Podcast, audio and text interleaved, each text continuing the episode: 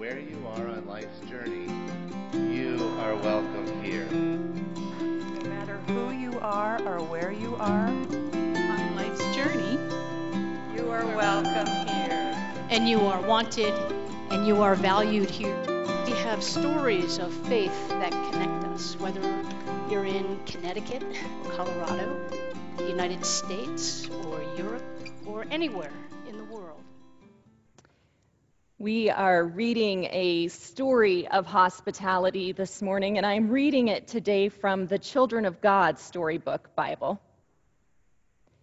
And this story is one that is familiar to some of you. Uh, when we hear it, we often hear it during Holy Week. In the Gospels of Matthew, Mark, and Luke, we get a different story of hospitality where Jesus breaks the bread and pours the wine and shares it with his friends. But John gives us a story of hospitality that's quite different. Hear that story this morning. Jesus and the disciples gathered in Jerusalem. Their feet were dirty from walking the dusty roads, telling people about God's dream. The disciples started arguing over which of them was the greatest. Jesus got up and he tied a towel around his waist. He took a basin of water and he began to wash the feet of his friends and to dry them on the towel. Jesus' friends were shocked. That's a servant's job, they shouted. But Jesus quietly continued washing their feet. When it was Peter's turn, he jumped up. Master, you will never wash my feet. Then you cannot be my disciple, said Jesus. Lord, cried Peter, wash my feet, my hands, my head, all of me, then. After Jesus had finished washing their feet, he took off the towel and he sat down again. Do you understand what I have done? He asked. You call me Lord and teacher, but I have washed your feet like a servant. You must follow my example. The leader is the servant of all, and you must be servants to each other. No one is more important than anyone else. I want you to love one another the way that I love you.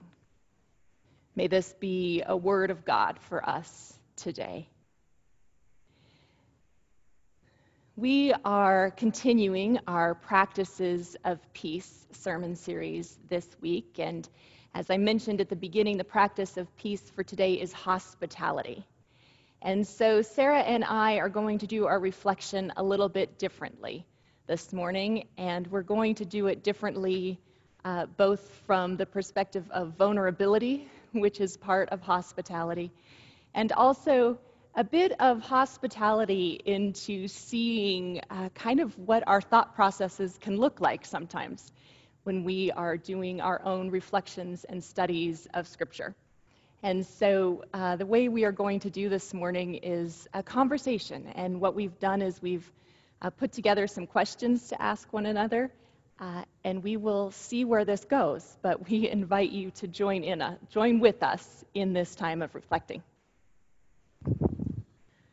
Uh, our first question this morning is What's a favorite story of hospitality for you in the Bible? It's really hard to pick just one. I love the one that you shared. Um, and the one about the woman with the alabaster jar comes to mind who extravagantly bathed basically Jesus in this beautifully mm. scented oil. Uh, extravagant because it was also very costly perfume. But when I, when I sort of, re- as I reflected upon this more, I was mindful of um, something from the letter to the Hebrews that speaks about the importance of hospitality more than a story. Mm-hmm. And so it's sort of the foundation for why these stories are so important. And this is Hebrews, um, the 13th chapter. It says, uh, the title is Service That's Pleasing to God. And let mutual love continue. Do not neglect to show hospitality to strangers, for by doing that, some have entertained angels without knowing it. And I love that piece because it's a reminder that those who are in our midst may just be messengers of God, which is the literal definition of an angel. What about you? What's a story or a phrase in the Bible about hospitality? Uh, like you said, there are so many. it's hard to pick a couple. Um, one of them will uh, maybe not come as a surprise to you or to others, but the story of Emmaus, because that's just one of my favorite stories in general. Yep. And Jesus, uh, after the resurrection, so the disciples don't know him yet, is walking with them. And when they get to the place where they're going, uh, they urge him to stay, not knowing who this person is. And I love that story of hospitality. Uh, but I also thought, of course, of the Abraham story, which the Hebrew story uh, quote maybe pulls from that one with the angels, where the men are are coming towards Abraham's tent, and he runs out and begs them to sit for a minute and tells them he's going to get them water, and then he goes back and prepares a whole feast for them that he brings out. And uh, similar to the Jesus story, they turn out to be angels. Yeah. you know, somebody Yeah. they're not expecting. But in that moment, he doesn't know that. And and really, it's not just an invitation. It's you know really a drawing in, urging them to stay. Yeah, I love that. I love that.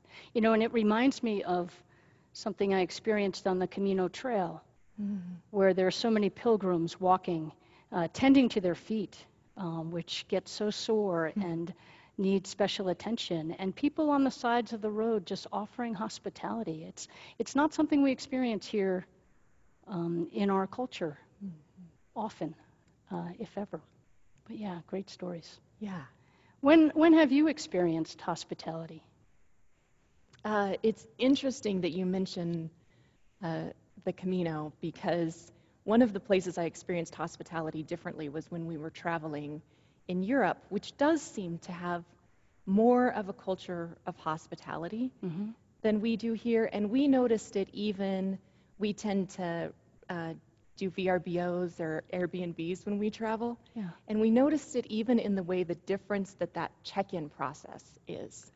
And it was a little unsettling for us at first. You know, we're used to arriving and they tell you the key code and you get in and you never even meet the people Yeah. whose house you're staying in. Right. But there, they're there and they let you in and they show you around and, uh, you know, they check in during the week. Mm-hmm. Um, so it's a it's a completely different experience, even in like a business transaction. Yeah. But there's also this funny story that I always think of about hospitality when I was an intern at a church.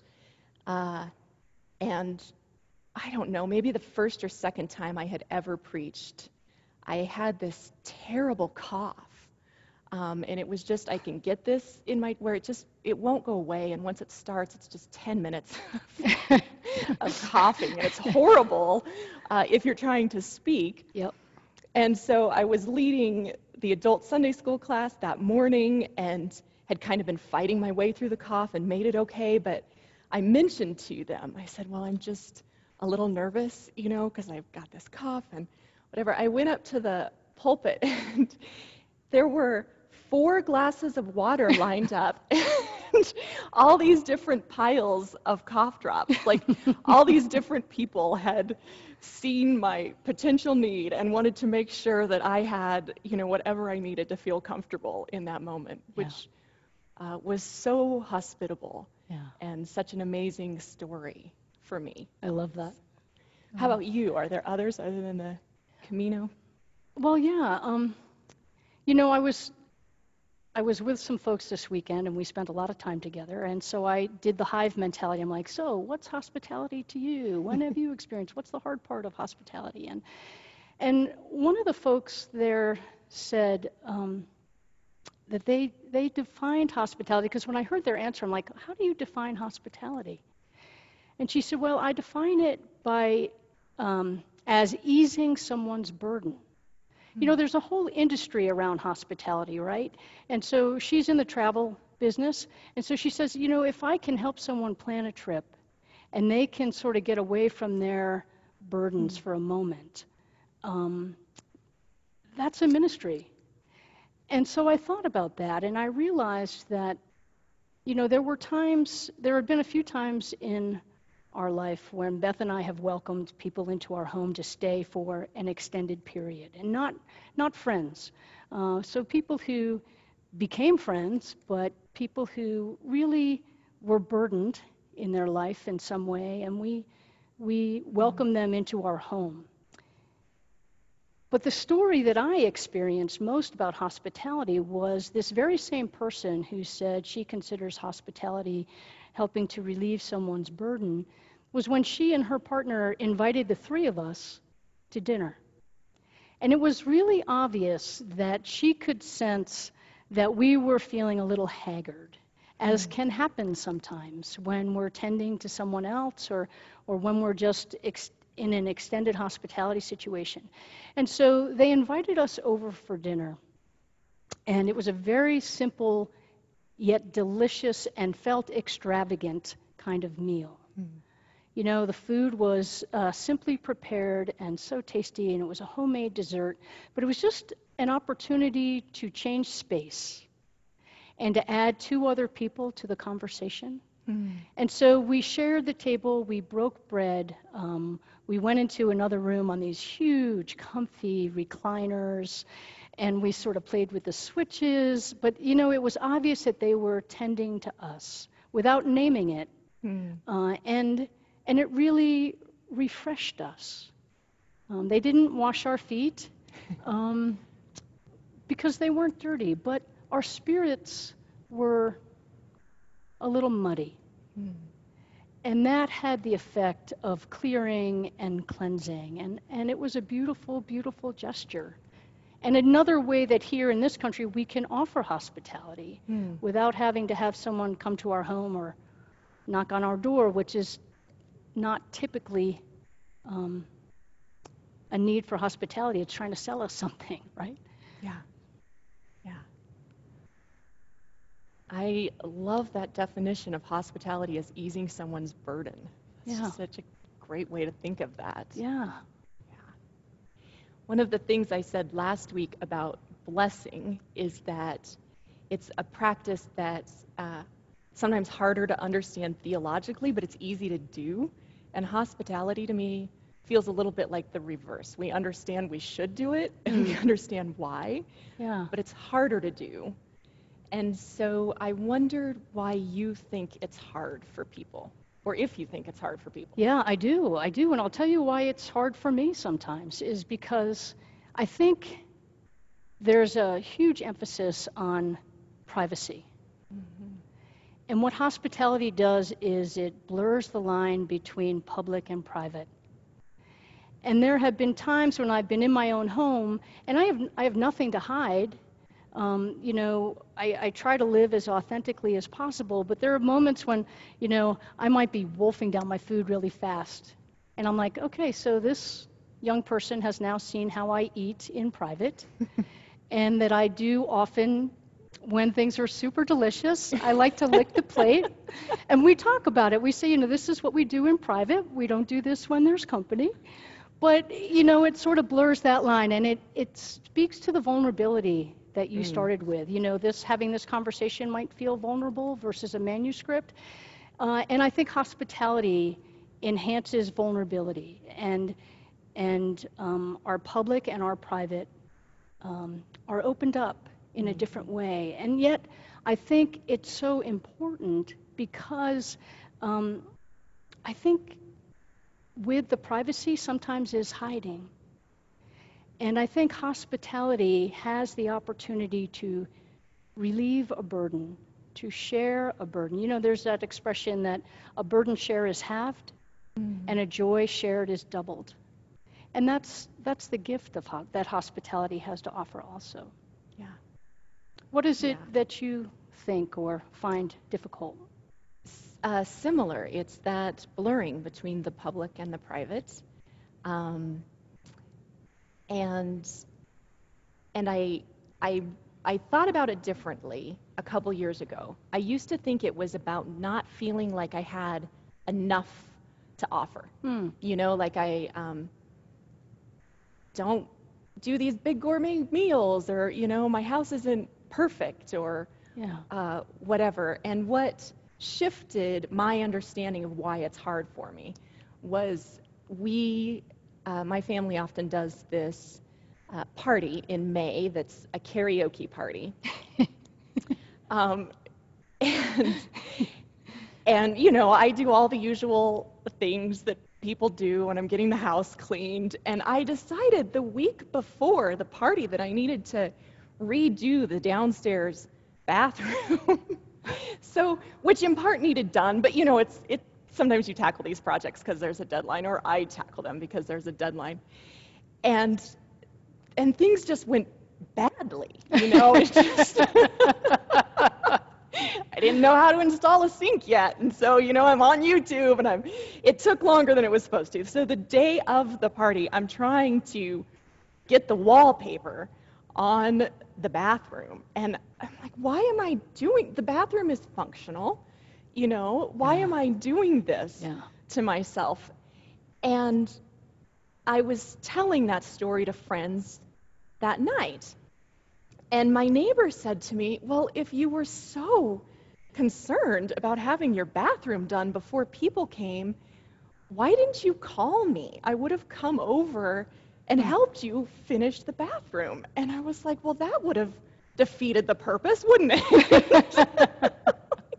then you would have seen that it wasn't perfect. And Mm. so it's it was interesting uh, in a couple ways. It, it helped me see that some of that is uh, the blurring between the public and the private, Yeah.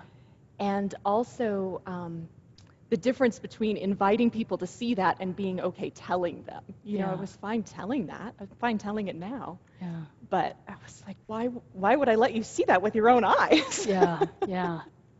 Almost like that embarrass, like that self critique, right? Like it's not good enough for people to see. And and I I feel that sometimes too, like um, and have to remind myself that hospitality is not entertaining. Mhm. It's being present to the people.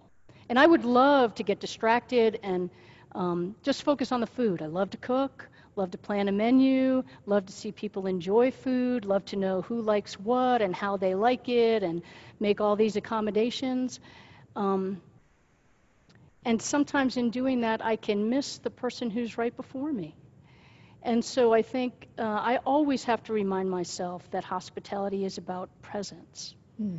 It's about being there and being in the presence of someone else, um, which can also elicit the vulnerability. Uh, and, and I think that's where it's important for me to remember that hospitality is about the other person and not my comfort. Um, I, I can get stuck there sometimes in being self reflective, and it's like, well, I can do that later. Mhm. Um, let me try to be present to the person who's before me now because they might be a messenger of God. Yeah. Yeah, that distinction between hospitality and entertaining was so important for me in being able to offer hospitality Yeah. and not get sucked into wallpapering your bathroom. and then, you know, worry if the wallpaper is going to fall off while people are there. Yeah. Yeah. It relieves the pressure and is more true to the practice, I think. I guess I'm wondering what, uh, you know, we talked about this practices of peace series, uh, assuming that people would need it this summer. And we Hmm. made that decision quite a bit ago, Yeah. just kind of seeing what's coming. And so as we're in this now, I wonder what, what you think the practice of hospitality speaks to this moment. Yeah. It's tough because my my inclination would be, you know, um, to go and spend time with people, which for everyone is not an option right now.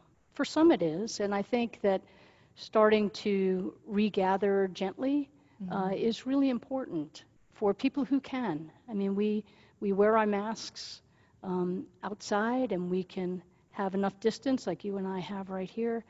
Um, in fact, I'm sure there are some that are, might be worried that we might be too close, but we are more than six feet apart, and um, and I think it's important to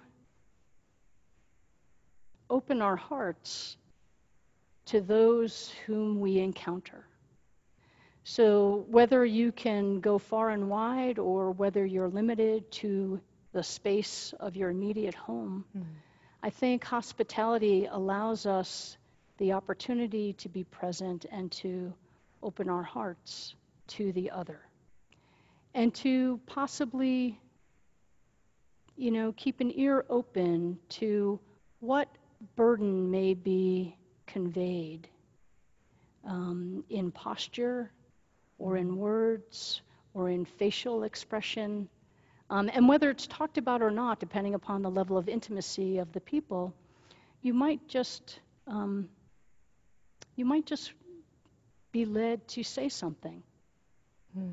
or be led to linger for a moment. I found myself recently because I do believe there's a place for this, um, that people are physically starved for contact. And I do feel like touching someone on the back and not facing them uh, is something I can do with relative safety.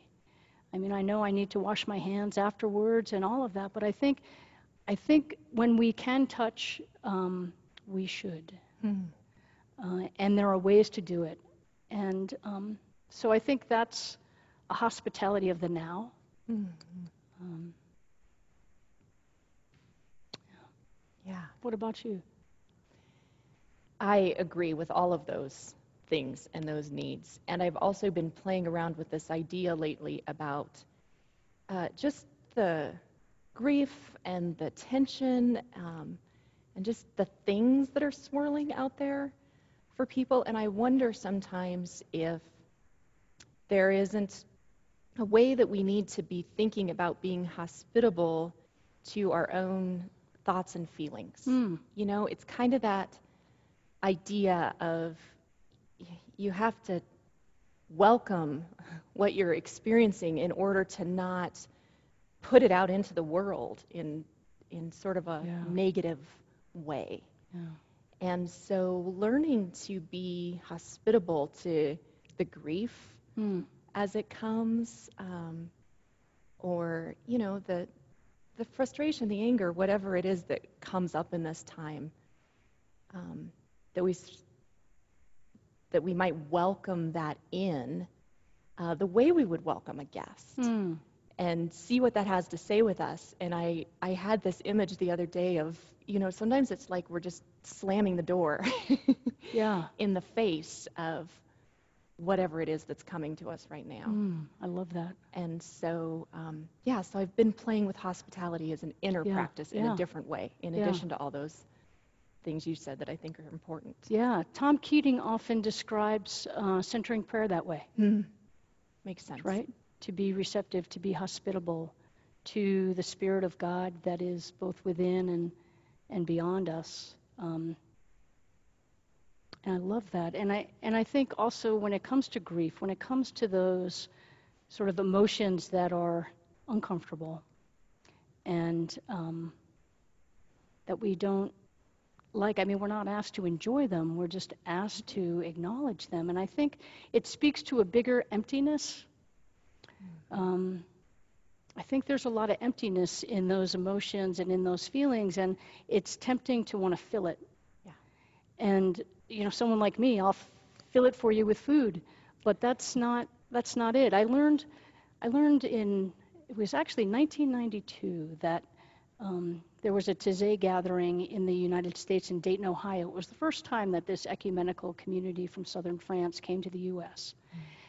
And part of being on this pilgrimage meant that you had to stay with a host family. And that was terrifying for me. There were people there from 44 states and many countries. Um, I was, and still am, an English speaker, and I'm, I was at a home of an English speaker, so there was no barrier there. But what happened was, uh, you know, we would be transported to the gathering for the day, and then at the end of the day, we'd be picked up and we'd go back to our host family. And that first night when I came back, the husband and wife had some simple cookies and some herbal tea mm-hmm. ready. And that's when I realized that that gesture of hospitality was really a prop. You know, the tea and the cookies were not the substance. Mm-hmm. The substance was that they wanted to hear about my day and my experience before I went to sleep. It wasn't like, just come on in, here's your room, see ya, goodbye. It was, so how was your experience today? And so I had a lot of thoughts and feelings to process, and um, and the cookies and the tea were an afterthought, but a very intentional. This is for your comfort. Um, and yet it was the conversation that allowed what was inside to to be shared. Mm-hmm. Yeah, I love that story, and I think again, it's some of what we're missing Hmm. right now, just- hmm but also can make space for with some intentionality uh, in this moment, and that connection, and that time with people, and easing their burden. Yeah. And just letting things be, not trying to fill everything. Right? That emptiness is where God is, I think. Yeah. That vulnerability, that emptiness, that blurring of the private and the personal. Mm-hmm. Yeah. Yeah.